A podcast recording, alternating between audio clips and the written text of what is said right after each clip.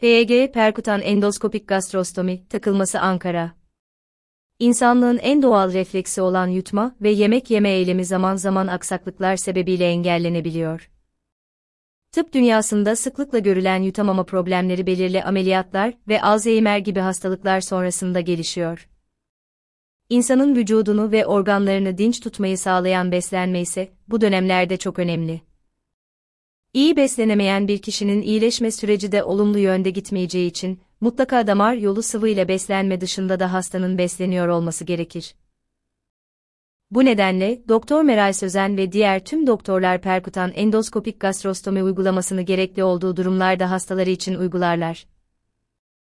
Perkutan endoskopik gastrostomi uygulamasını yapan Dr. Meral Sözen'den PEG takılması ne demek, PEG neden takılır, hangi durumlarda PEG takılmaz gibi birçok sorunun yanıtını bu içerikte bulabilecek ve PEG takılması ile ilgili aklınızdaki soru işaretlerini çözüme kavuşturabileceksiniz.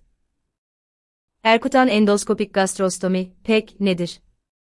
Yutma refleksinin çeşitli sebeplerle bozulduğu hallerde beslenmenin sekteye uğramaması için hastalara uygulanan alternatif bir beslenme yolu olan PEG, perkutan endoskopik gastrostomi ile hastalar kolaylıkla beslenebilmektedir. Nörolojik hastalıklardan yemek borusundaki darlığa kadar birçok sebeple gelişen yutamama refleksine çare olarak PEG takılması uygulanır. Yutma refleksinin kısa dönemde düzelmesi bekleniyor ise hastalara burundan mideye esnek bir boru iletilir ve 4 haftaya kadar beslenme devam ettirilebilir. Ancak 4 hafta sonraki süreçlerde burunda tahriş gelişebileceği için hastaların konforu açısından en başta PEG takılması tüm doktorlar tarafından önerilmektedir. PEG açılması neden gereklidir? Ağızdan beslenmeyen hastalarda beslenme desteği sağlamak kuşkusuz çok önemli bir olgu. Mide, bağırsak sistemine besin verilmesi diğer beslenme yöntemlerine nazaran çok daha iyi olacağı için PEG açılması en doğru seçenek olacaktır. Bağışıklık sistemini aktif tutan mide, bağırsak beslenmesi yönteminde enfeksiyon gibi riskler de minimuma iner. 4 ila 6 haftadan daha da uzun sürecek damar yolu beslenmesi hastada rahatsızlık yaratacağı için PEG gereklidir. Bir ay sonra beslenmesi düzelemeyen ya da hiç düzelemeyecek hastalara mutlaka PEG takılması gerekiyor. PEG kimlere açılır? Uzun bir süreçte hastanın normal yollarla beslenmesi mümkün değilse PEG uygulaması yapılabilir. PEG kimlere açılmalı sorusuna en iyi yanıt ise aşağıdaki listedeki hastalıklar ve hasta sınıflandırmaları olacaktır. Beyin ve sinir sistemi hastalıkları, İnme ve felç sonrasında yaşanan bilinç kaybı, kafa travmaları, yutma işlevinden sorumlu sinirlerin harap olması ve yutma refleksinin kaybolması, amyotrofik lateral sikleroz, demans, myasthenia gravis.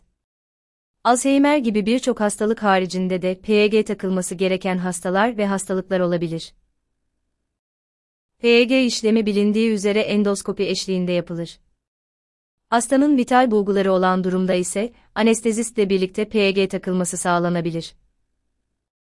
Ankara PEG takılması konusunda adından sıkça söz ettiren Dr. Meral Sözen, anesteziyle hastalarını rahatlatarak PEG takılması işlemini gerçekleştirmektedir.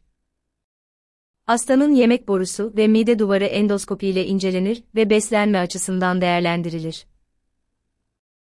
Eğer ki PEG işlemine engel olacak herhangi bir pürüz yok ise karın ön duvarı ve mide arasında bir yol oluşturulur ve bir aparat takılır. Bir gün sonra PEG kullanılmaya başlanılır ve beslenme uzmanları ile doktorlar hastayı değerlendirir. Karın bölgesinde ameliyat geçiren hastalarda dikkat edilmesi gereken PEG takımı için birçok kural bulunuyor. Örneğin, kilolu hastalarda yağ dokusu sebebiyle PEG takımı zor olabilir, bu nedenle de PEG takımı iptal edilebilir. Aynı şekilde ameliyattan kalan yara izinin altında kalın bağırsak gibi organların yapışıklığı söz konusu ise PEG açılması organlara zarar verebileceğinden uygulanmaz.